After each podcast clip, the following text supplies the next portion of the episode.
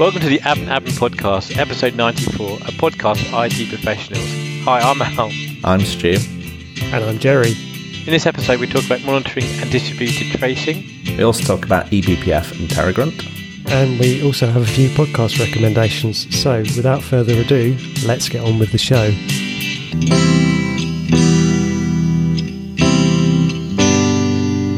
Hello, we're back again for another episode. John's not here. He's probably not going to come for a couple of uh, more episodes. Um, he's just got a new job and he's just going to be focusing on that for a bit. So, how's everyone been? I think both of you, or some of you, got some new jobs, haven't you? I think. I mean, yeah, it was it was six months ago, but we've not done that many podcasts since then. So yeah, yes, I um, I'm, I'm in an SRE team um, at a VoIP company, and yeah, it's the the team's bigger than any I've worked on before um, in terms of how many people are on it.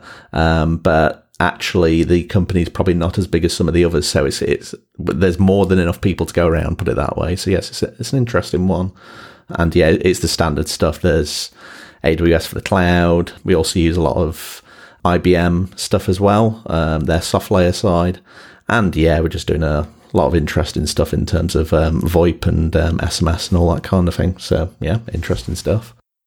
Is uh, a lot of stuff on the networking side? Because I know that's your background in networking that yeah that there is a lot lot on the networking side but not in terms of managing the um, network hardware because um, the IBM side it's all managed for us but we have to still do things like you know VPN management and all sorts of other things. And you know even though the network's abstracted away there's still always stuff you can find out about the network at that point. So yes that's um, that, there's always something put it that way. Cool. So what what sort of tech what's the main sort of tech you're using day to day it's mainly um, Terraform. We've talked a lot about it. That's um, you know big where we are as well, and um, th- there's lots of different solutions. There's be- there's pure bare metal um, uh, managed by um, Puppet. There's virtual machines also managed by Puppet, but we also have HashiCorp's Nomad for containers. Oh, interesting. Yes, but all but as a stepping stone to getting to Kubernetes. So it's just been used as a way of kind of testing the waters with containers, getting everything containerized, and then at some point the eventual aim is uh, Kubernetes. So yes, it's um, a, a, lot of different technologies to learn, and um, yes, um, I, I, think they're going to become a bit more focused over the next few years. But right now, there's quite a lot of different tooling to get to get my head around. Put it that way. It sounds a bit similar to my new gig actually, where they're um, they're containerizing things. So they've got a sort of uh, legacy VM estate, and they're they're trying to get all their apps uh, refactored and rewritten, but also containerized. Uh, so they're using uh, Amazon ECS for that, which is yeah, interesting. Uh, not some that's not something I come across before. I think their end goal is to get to Kubernetes, uh, like like your your lot. Um, yeah. But um, ECS, yes, seems seems uh, perfectly usable. I'd, I'd heard about it before, but um, uh, yeah, it seems seems quite. Uh, I think it's the uh, Fargate, uh, which I'm, I haven't.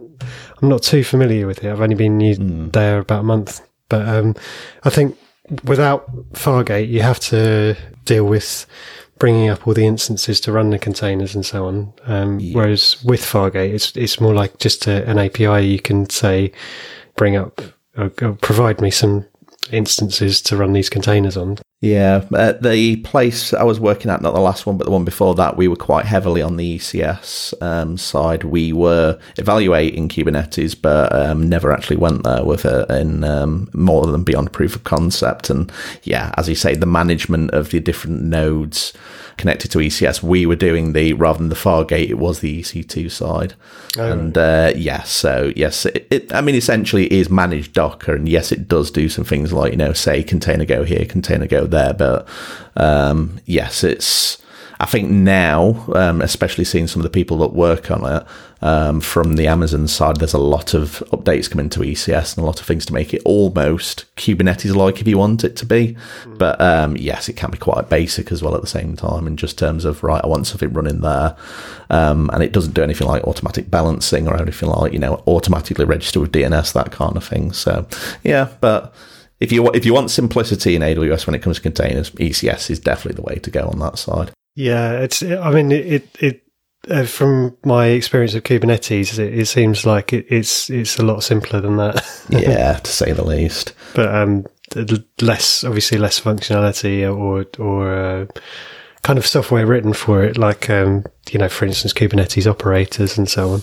Yeah, but it's just little things like I've noticed in Kubernetes, like, you know, external DNS to automatically register, um, you know, DNS names, or um, there's the, another one in AWS is the AWS ALB controller within Kubernetes that'll automatically spin up a load balancer Mm. So you can expose something externally. Um, AWS Ingress Controller, that's the one, sorry. Whereas, yeah, ECS, yes, you've got the native tools in AWS, but you don't have anything where you want to go, right, my DNS provider somewhere else. Well, you've got to manage that yourself as well, rather than the uh, the pods within Kubernetes or at least, you know, another service doing it for you. Mm-hmm. Um, I found that a lot, there's a lot of uh, lot of use of Terraform or actually TerraGrunt, which we might might talk about in a minute, to actually or- orchestrate all the infrastructure um, and and the containers and so on. Whereas if you if if and when they do get to Kubernetes, that they're, they're, going to use Terraform to bring up the cluster itself, uh, and then pr- probably leave it alone from there. And it's all going to be dealing with either you know, manifests or Helm charts and, and that kind of thing. Yeah. We should probably cover that in a future episode, actually, because I don't think we've really dug into dug into all that yet. I'm more than up for that. I mean, we, we do a lot with um, Argo CD at the moment for the Kubernetes side, and yeah, just being able to update a manifest in repository and know that it'll automatically go out if if you specify that it will, mm-hmm. and just know that you know you've got a new deployment based upon you know I've changed the image, I've changed the config map or something, and it automatically gets deployed out. Something like that's really, mm. really fun to see. Yeah, yeah. Containers and Dockers do sound really interesting. I haven't managed to play with anything. Managed to.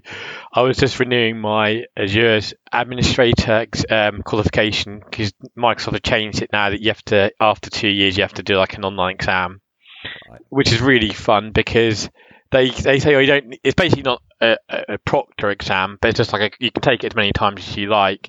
Mm, and the questions they ask, they it's typical Microsoft. Like you're thinking which one is it? it, it there's two answers how it could be the correct. And um, reading up on it, like they recommend that you read their documentation. But I like there was I can't. There's a couple of things which I need. I think it was like yeah, you can do like with with with the storage accounts you get with in Azure, you can basically have them as a file share, and at one point in time, you couldn't access them um, through the domain. So, like, it's it, you can actually join the the storage account to, the, to, an, to an Active Directory, and you can like use Kerberos to access it.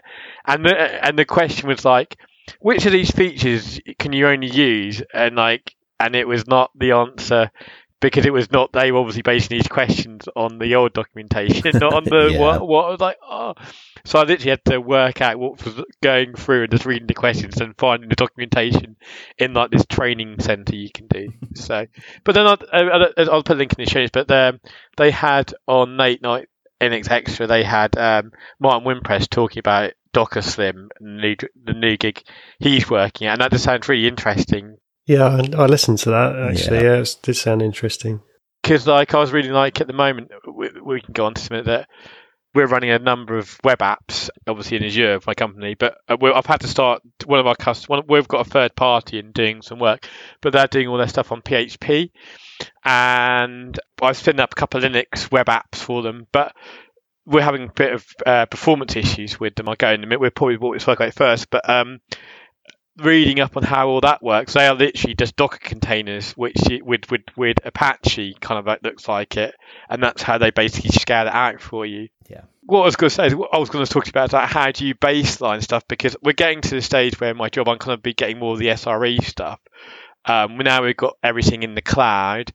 We've kind of split our team up into two. We've got I'm managing kind of the DevOps people who are aligned to a domain team, and they are they they're they're in charge. We're they're doing a migration from the, our current uh, CDI pipeline to uh, ADO, so they're working closely with them. But obviously, because I'm coming from an infrastructure background, uh, we're looking at uh, monitoring what we're doing because no one's really ever sort of like really monitoring it properly. Yeah. So obviously I'm come from a classic background of, of monitoring VMs and stuff, and obviously with your with your with your application for monitor, you can obviously monitor things like CPU, memory, IOPS, etc., etc., services stopping, starting, whatever.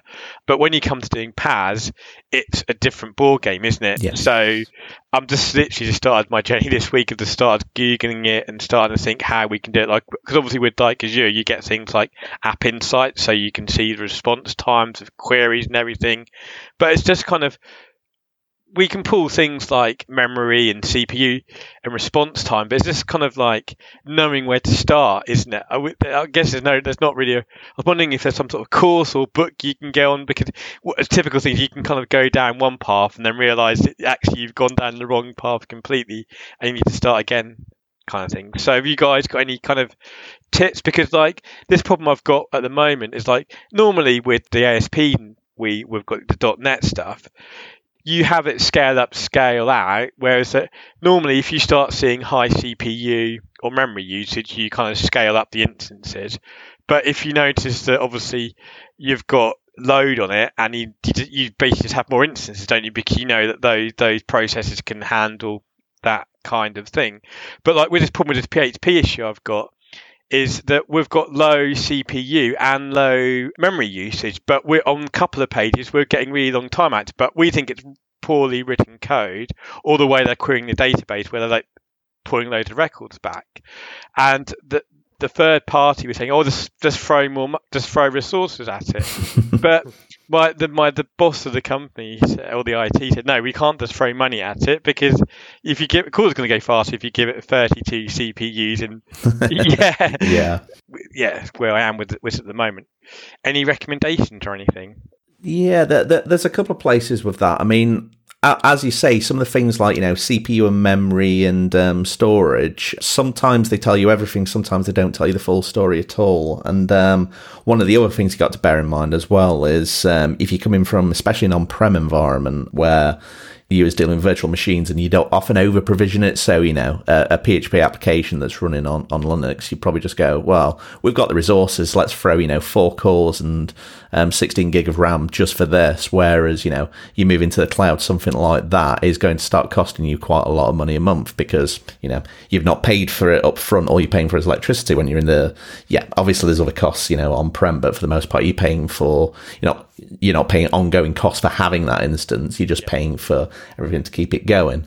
So you almost sometimes want there to be high CPU usage and memory on the instance to make sure that it's actually utilizing the resources that you provisioned for it. So it, it, it can become a bit of a misnomer to say, you know, this is high CPU, therefore it's a problem. Actually, in something like, you know, we've talked about, you know, Kubernetes already today, but high CPU usage and memory, as long as it's not going over thresholds that means that nothing else can actually work, is actually what you're aiming for because you want to make the best use of the resources possible, try and pack as much as you can in.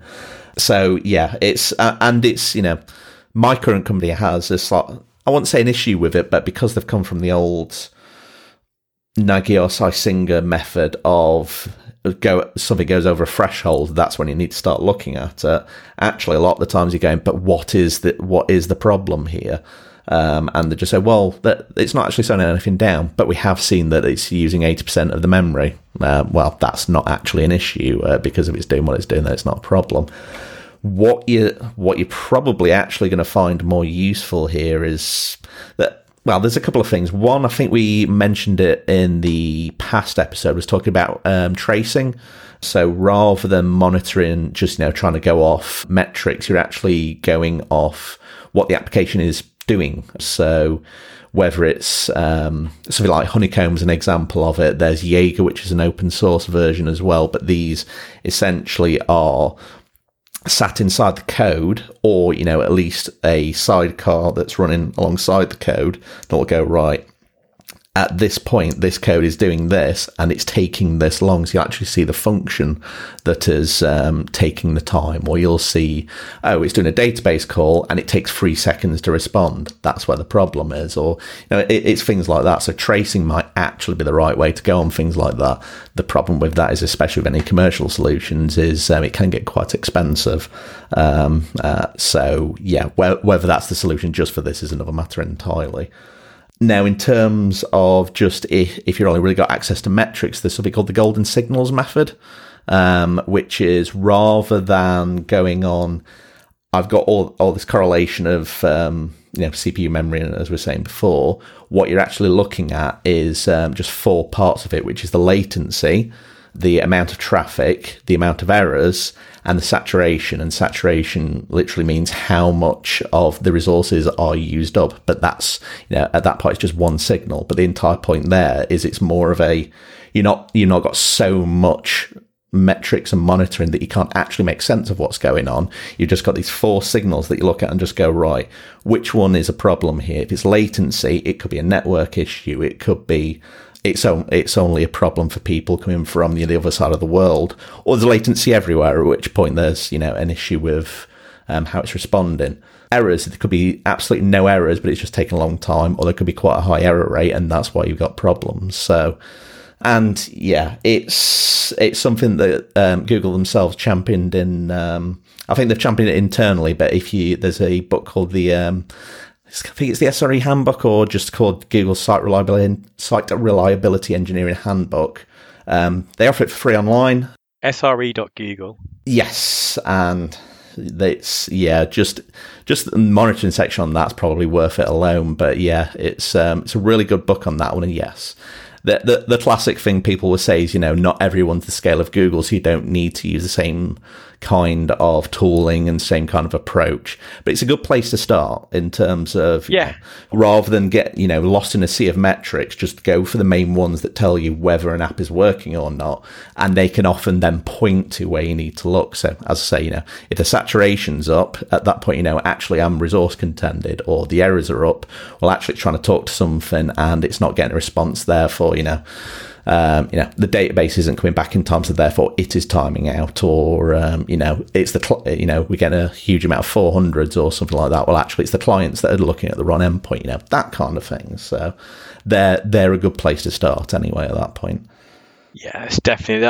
I think that I think it's the way you say you need to start looking at this tracing thing where you've got a bit in everything. But the thing, but I think we've got over like 200 microservices in our yeah. system. So, so, and now over like five different teams. So we've got different teams doing different things. it's just like, uh, and no, yeah, and yeah, it's just like scary, isn't it? Yeah, I mean that that's exactly the point of tracing as well. If you've got that many different services that could, something could be passing through, um, tracing is where it will then correlate. It's hit the service, then it's hit the service, then it's hit the service. Therefore, I can see the entire path rather than, well, I know it's getting to here. Then the next part, well, it's going off to a different team, and I don't know what theirs is doing, so I've got to talk to them. And yeah, as I say, it because of microservices and containers and things like that is exactly why things like tracing are now become, becoming, you know, at the forefront of um, trying to work out what's going on with an app rather than just, oh, I can just look at the logs on the box. Um, well, it's now across 200 boxes. Have fun with that. And even if you say if you get to kind of like the Kubernetes thing as well, isn't it?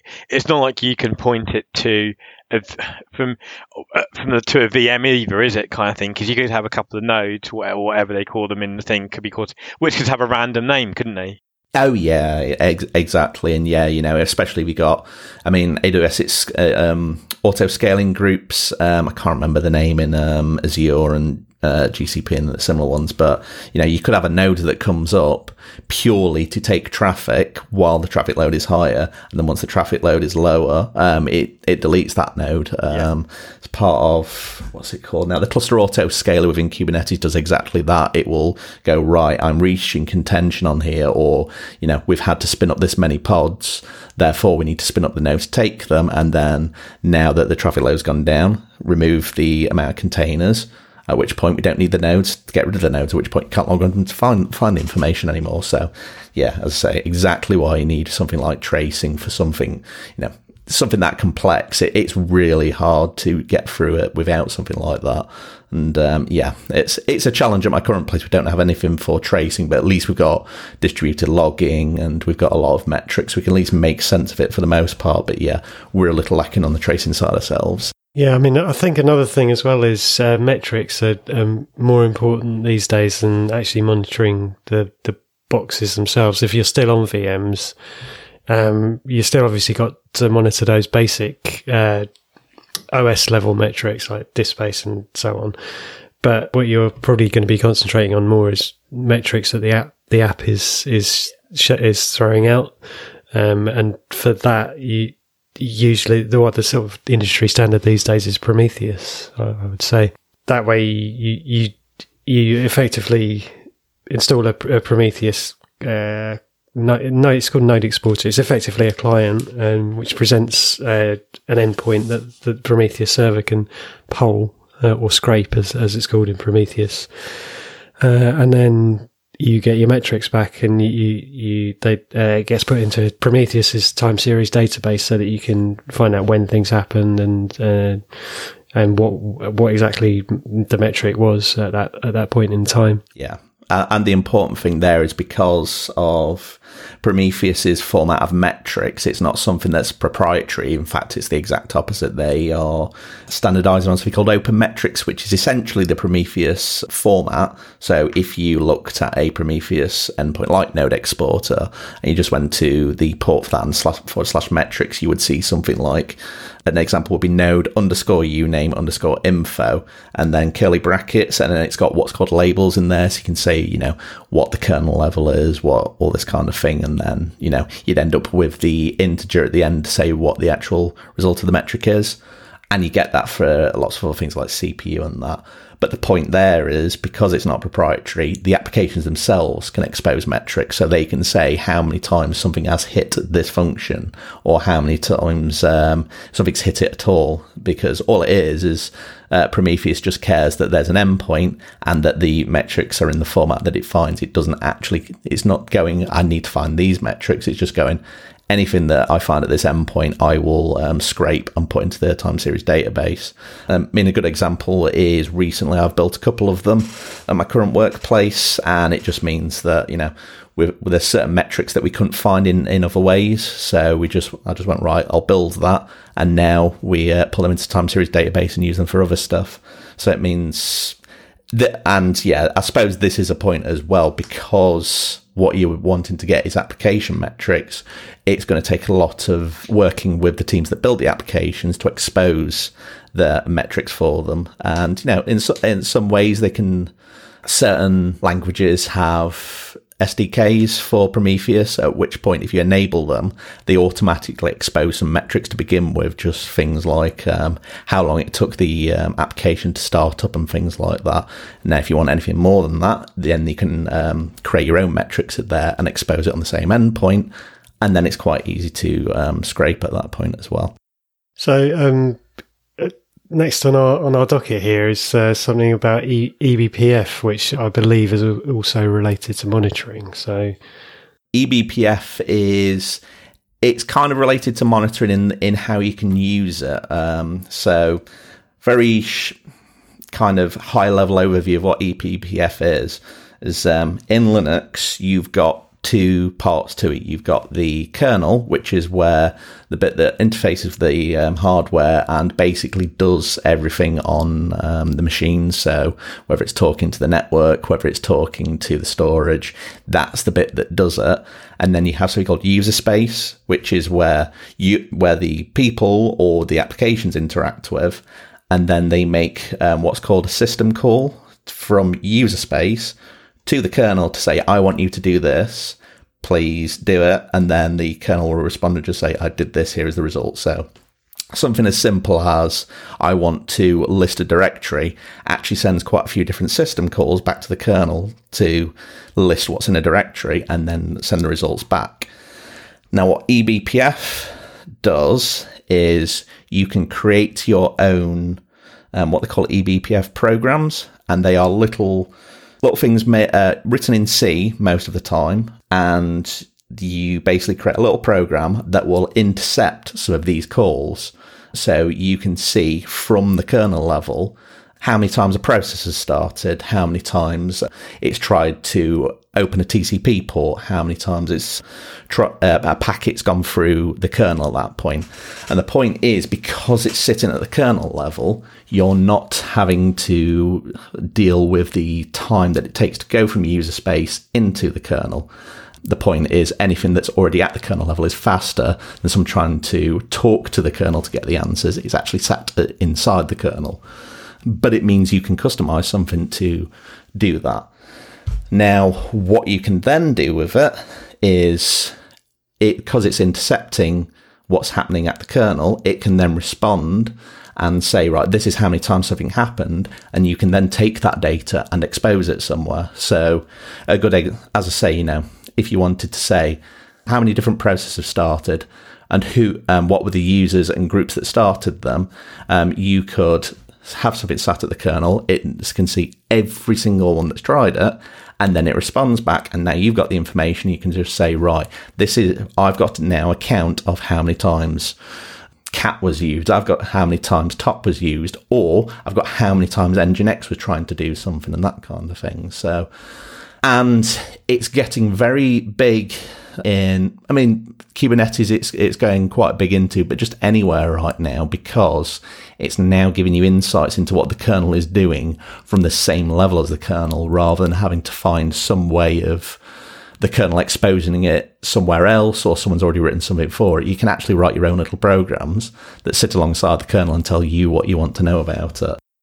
I don't know about anyone else, but uh, I'm not much of a C programmer. So, are they are these uh, sort of little programs? Are they available? Uh, has has has someone else done done that hard work for us? Uh, and can you kind of just drop them in? Uh, in some ways, yes. There is something called BPF Trace, which is essentially command line utility, which um, it's got a few um, arguments to it.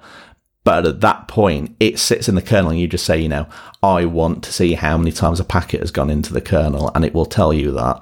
Um, someone's done already done that. Um, Brendan Gregg, who's now part of Netflix, who's done a lot of the Linux performance blogs. If if you search for Linux performance, his stuff will come out as the top result in Google. He's been heavily involved with this one, and he's also had a quite um, invo- quite a lot of involvement in getting these tools to come to fruition. But also there's a lot of different libraries that you can use and there's there's a lot of example code out there that you can use but if you fancy having to try try doing it yourself it's also possible to do it, it there's all sorts of different levels um, to go with. So as i say bpf trace is the absolute basic um, of a tool that already does it for you. There's lots of examples for how to use it. Um, but then you can go up to right using something else where it kind of you say you want something that does this, and then it will generate the code for you. Or you then actually write some of the BPF programs yourself. Um, that's something I've been trying myself recently. Uh, up until about a month or two ago, I'd never written any C before in my life. And I am copying and pasting quite a lot from existing ones, but it's actually not as hard as I thought it was going to be. Um, so, weirdly, I think because of the where Go came from, and I've been getting quite heavily into Go recently, a lot of the stuff is similar. So it uses very similar ways of referring to variables. It uses things like um, structs, which aren't in things like Python, or at least, you know, they're not exposed in the same way. But a struct is essentially your own t- kind of variable with different fields in it.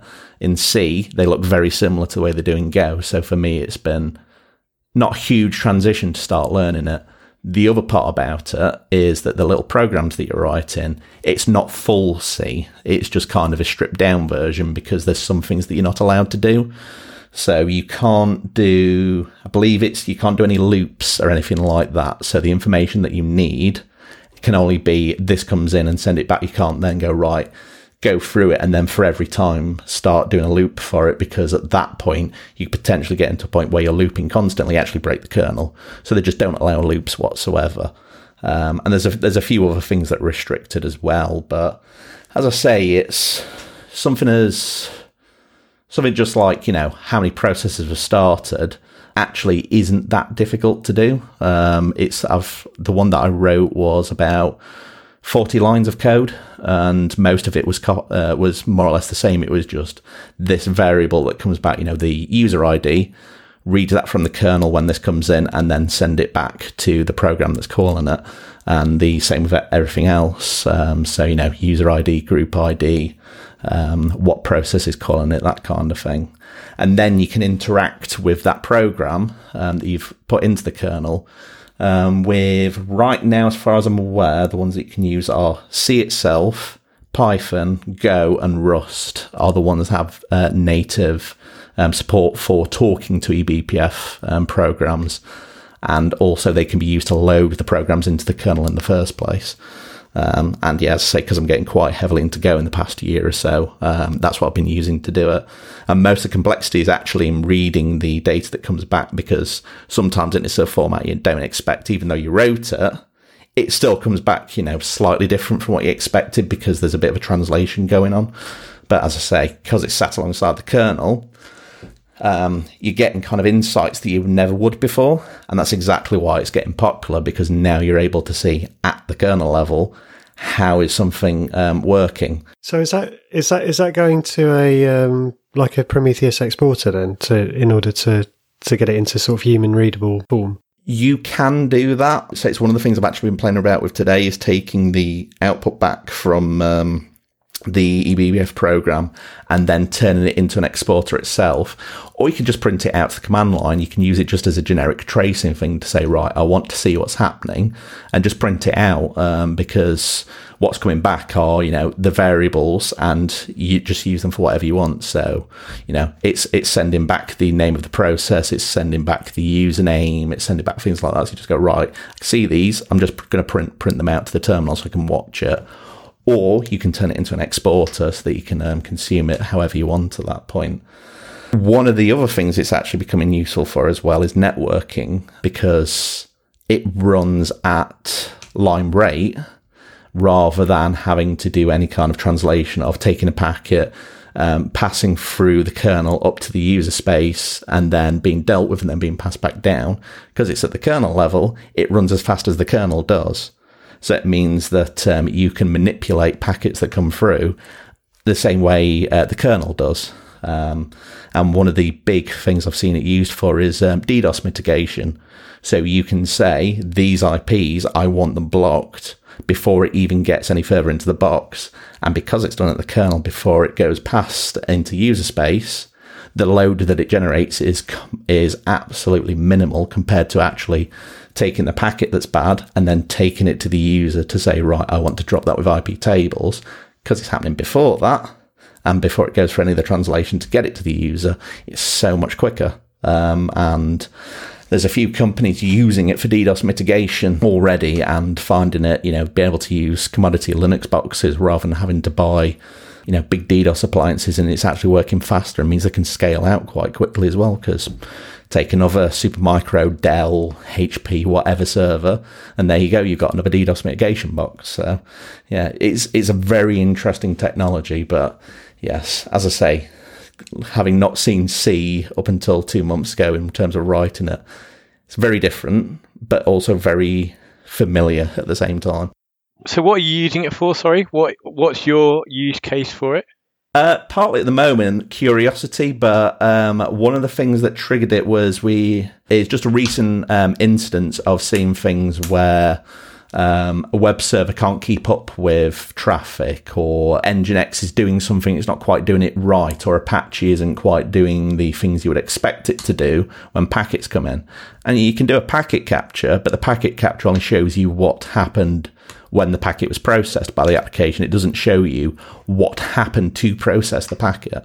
And that's, you know, the kind of thing that you would be able to do with this because you can literally see when this packet comes in, what is that triggering in the process to do so? And then you might be able to see, actually, there's a problem here. Or actually, it's gone through all of this and it's actually the application that's at fault. So it's, it's, it's almost like the most low level tracing you can get because it's at the point where you're not doing any translation to any applications. It's literally what the kernel sees is what you get.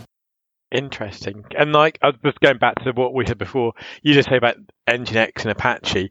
I think half probably my PHP issue I've got is that it's uh, we're currently running this application running on PHP version seven. We're in the process of putting PHP, PHP version eight with seven in the Linux platform um, it's running Apache, but when you're running Persian 8, it's running Nginx. So I'm just hoping that when we go to Nginx, it's going to work. It's going to perform a lot better than it is compared. Because I always remember having my first VPS I had on Apache, and it's just like dog slow. And then you use Nginx, it's just so much quicker, isn't it?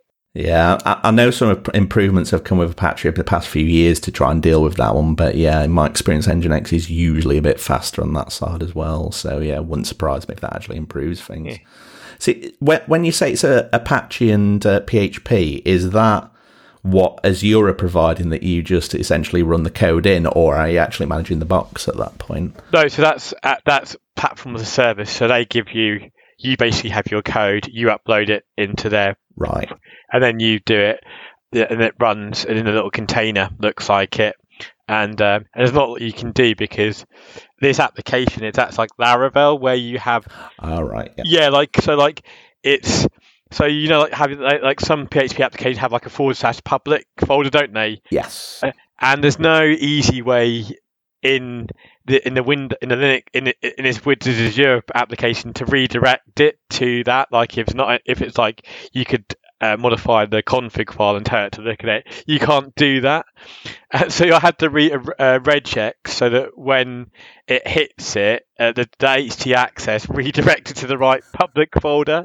Oh dear. Yeah, and that's got to be on every single request because, but now with Engine, with with the version eight, with PHP and the Engine when you deploy the code, you can basically um, have the Nginx config, and in that Nginx config, you can basically tell it what the path is of Right. this. And so yeah, it's so much. So I was hoping.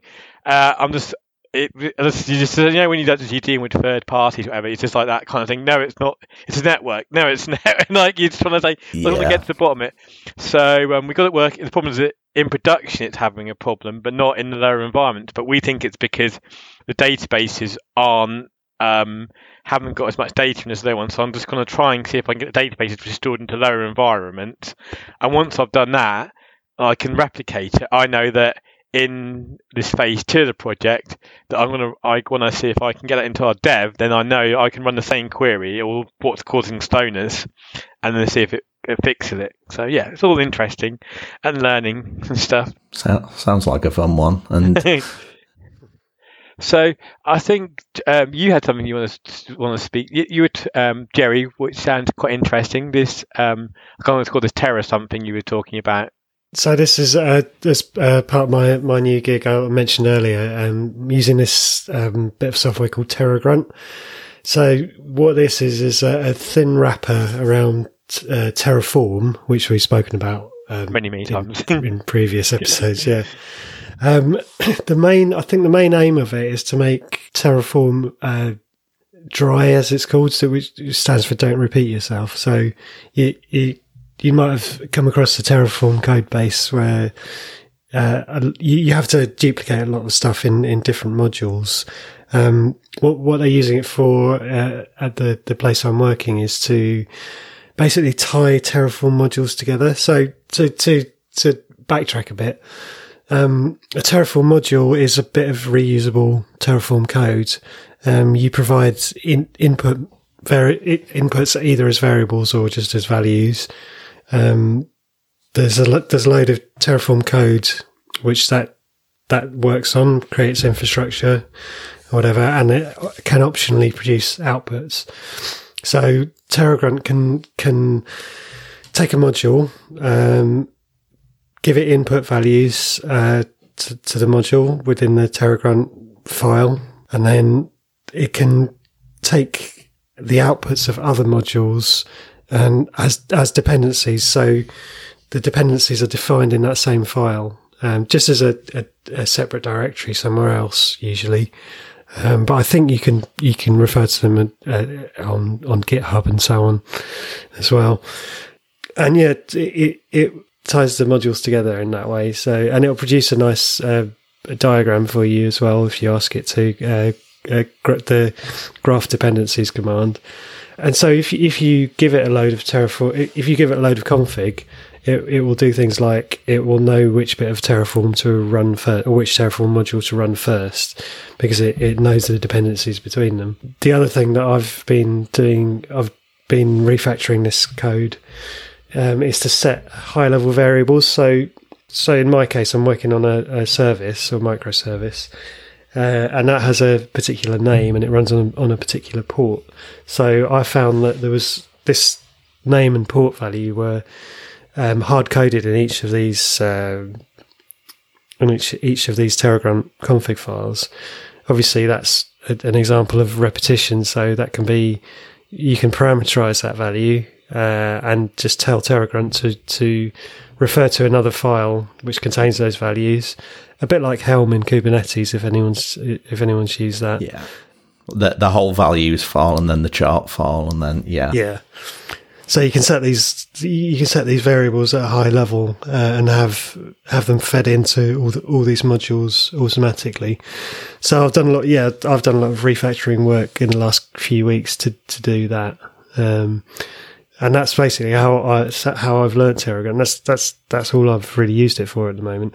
I think it can do more stuff. Uh, I know you've used it, Stu. Um, yeah. I'm not not sure if you used any other parts of it. But yeah, that's it's a it's a it's a kind of nice nice wrapper around Terraform. Once you get your head around what it's doing, it's really useful. Yes, I suppose one of the things to point out as well is the entire reason for um, potentially having things in separate folders. I think we may have mentioned it before, but one of the problems you find with Terraform is because it's trying to um, just look in a directory and then either plan or apply what you're asking for in that directory, the bigger that directory gets, the more it has to evaluate whether what you want is the way that, um, I don't know, AWS, Azure, GCP, whatever you're trying to do. Is that the state that it's in right now? And if not, what needs to change?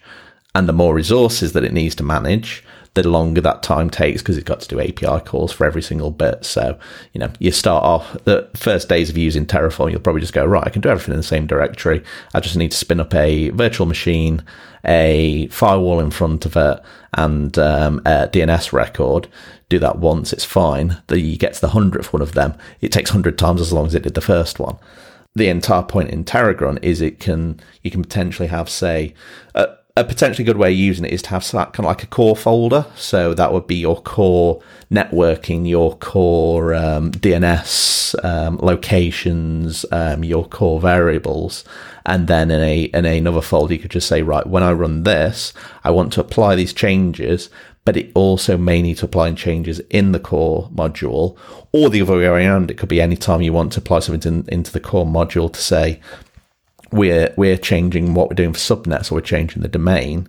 These things depend on this, so I also need to go and change them rather than being in a state where you've changed it in one place, but not everywhere else is changed. At which point things might actually fail at that point because. Um, you know, they're referring to a different DNS domain that doesn't exist anymore, or things like that. So, yeah, it's one of the reasons I looked at TerraGrunt a, a couple of years ago um, was just to deal with the whole having things in separate directories while also not losing the ability to make the make the state changes all at once that are required but also you know limiting down how much um, blast radius you know making a you know if if you do the whole terraform destroy command somewhere if you do it in a core directory or directory of everything in you've just lost everything if you click uh, yes on that one. Whereas if you do it in a separate folder you've only lost what's in that folder thankfully. And the folder structure we're using is, um, you know, so you have an environment uh, region, AWS region, uh, and then your your code. So it's quite um, apparent where where you are, and if if you do do a destroy, what you are you're actually going to destroy. So it's quite useful in that sense. And the other thing you can do with that is you can set these, you can stick these um, uh, TerraGrunt files. Uh, I think they've got an HCL extension by by by convention.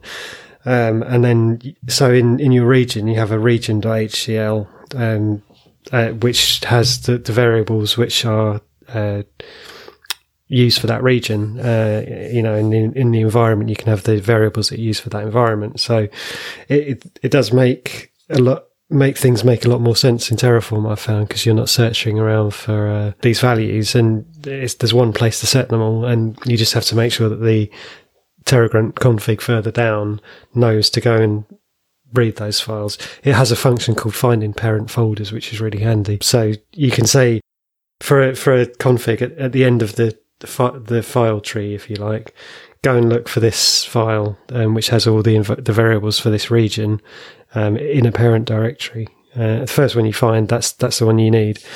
Uh, and yeah, just use that. So yeah, it's really quite really quite handy once you get your head around it. What, what it's actually doing, it's it's uh, quite handy. The other thing uh, I've heard is that it can the latest version will, will run things concurrently. So if if a dependence if it doesn't have if something have, has a dependency if something doesn't have a dependency on something else, um, you, you might have three modules that can be run at the same time. So it can do all that at the same time, make all those API calls at the same time, uh, and bring your infrastructure up quicker in that way. Yeah.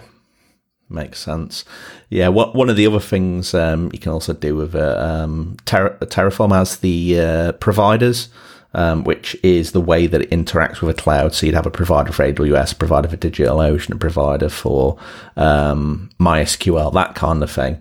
Um, you can set something like a default provider that's used across all the infrastructure in that region or all, all of your infrastructure in total. So at that point, you're not going into a folder and just going, right, this uses this version of the AWS provider and this uses this version of the AWS provider. And then obviously get out a step with what's supported and what's not. You can say, right, the provider config is actually done by TerraGrunt, which point you don't have to worry about it in the files you're creating, but it also means that, um, yeah, you've got consistency in what's actually being used at that point as well. I think it can do the same thing for state as well. So it has its own kind of state block where you can set the state for for every single uh, module in that way. So yes, handy handy bit of uh, bit of software, definitely. Yes. Yeah, sounds really interesting. I might have to look at that I haven't got use case at the moment, but like if when I think of it, I'll probably find about a month later or two and go, oh, I know what I can use because that like yeah. it's like I think you were talking about um about Terraform workspaces where you can like have workspaces in your environment. And one of the guys implemented at work one of our projects. It's like really cool how you can just go between the different. You can switch between the workspaces. Mm. Yeah, they use that for different environments in my last place. Yeah. Um, a workspace just to, to sort of uh, fill fill that in is a, a basically a different state uh, or state file or set of state files, um, uh, which Terraform refers to to to find out what, like as Stu was saying earlier, what's actually sitting there and what changes it needs to make and the output thing as well. I've found a purpose now as well. I build load of it. it's like when I can do an output now, when it builds name of the VM I created, it can output the VM, so I can literally just copy and paste it into my RDP session. That's actually really important in TerraGrunt because, as, as, as I was saying, you can take you can take the outputs uh, and feed them straight into another module um, by using this dependency sort of framework. Yeah. Cool. Okay. Okay. I think we might be nearly up for an hour, so we might as well wrap it up. There's a couple of things I wanted to mention as well. Um, the Ship It DevOps podcast, which you recommended, Stu, it's really good. I'm really enjoying yes. that. Yes, I, have been listening to a few of them recently, and they've got some of the interviews on from um, KubeCon. Yeah. Um, and yeah, one of them, I should have mentioned it during the EP, eBPF bit, but there's uh, an interview with someone called Liz Rice, and she is very big in the EBF, eBPF community if anyone's wanting to look into eBPF, search for her videos on YouTube and her repositories. She makes it almost seem easy to start C, which you know I never thought that never thought that would happen in, uh, in a month of Sundays. But uh, yeah, her tutorials on eBPF is exactly what got me started on. Yeah, it was a really good interview they did with her. Uh, yes. So not not another podcast I need to listen to. I, haven't got enough time in the day. I I listen to more now. I listen because I didn't used to listen to them during the day. It was just on my commute, and and I've still I'm still not listening to to uh, to all the podcasts. I still I was getting a, a growing backlog.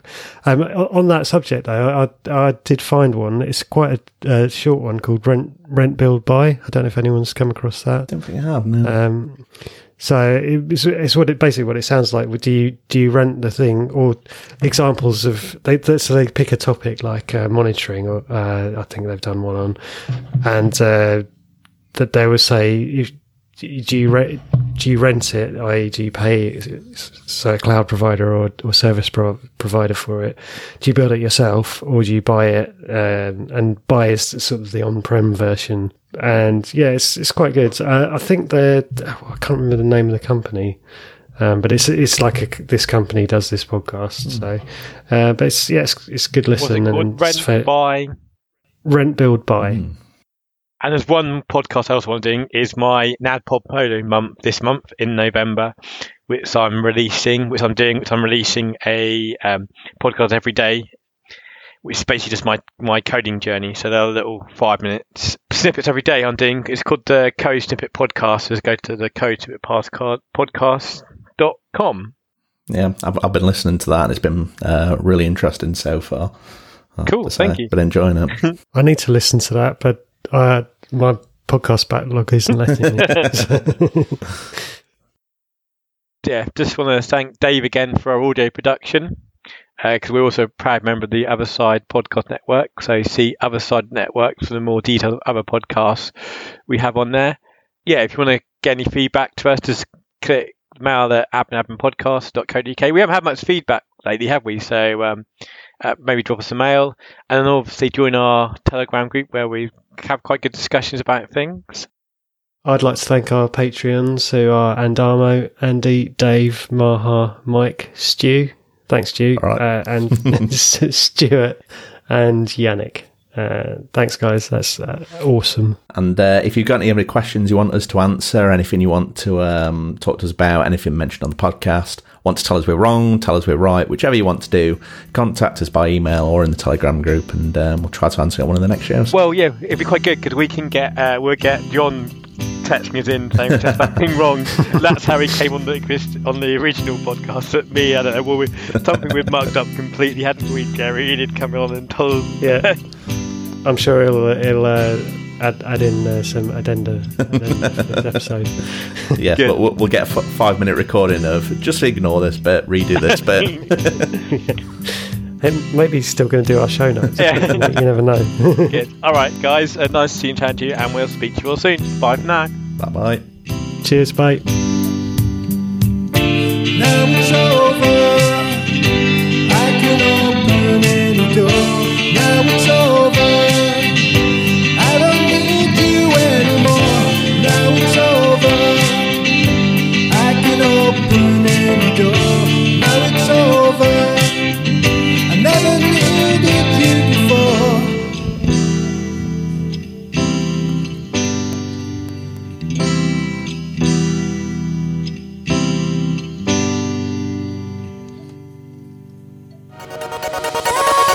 You've been listening to a member of the Other Side Podcast Network. Find more about our shows at otherside.network.